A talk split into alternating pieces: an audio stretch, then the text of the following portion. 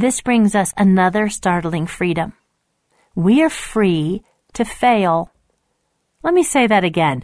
We are free to fail.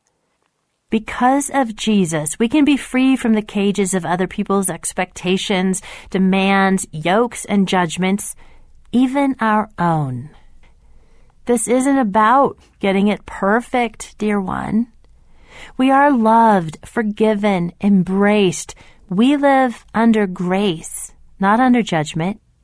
It sets us free from perfectionism, which is a terrible prison. It sets us free even to fail. My emotions waver. My physical strength and spiritual life have variables. One day I am strong in Christ, believing everything God says, and on another day I am not so strong. That's okay. I will never be free from needing God, and neither will you.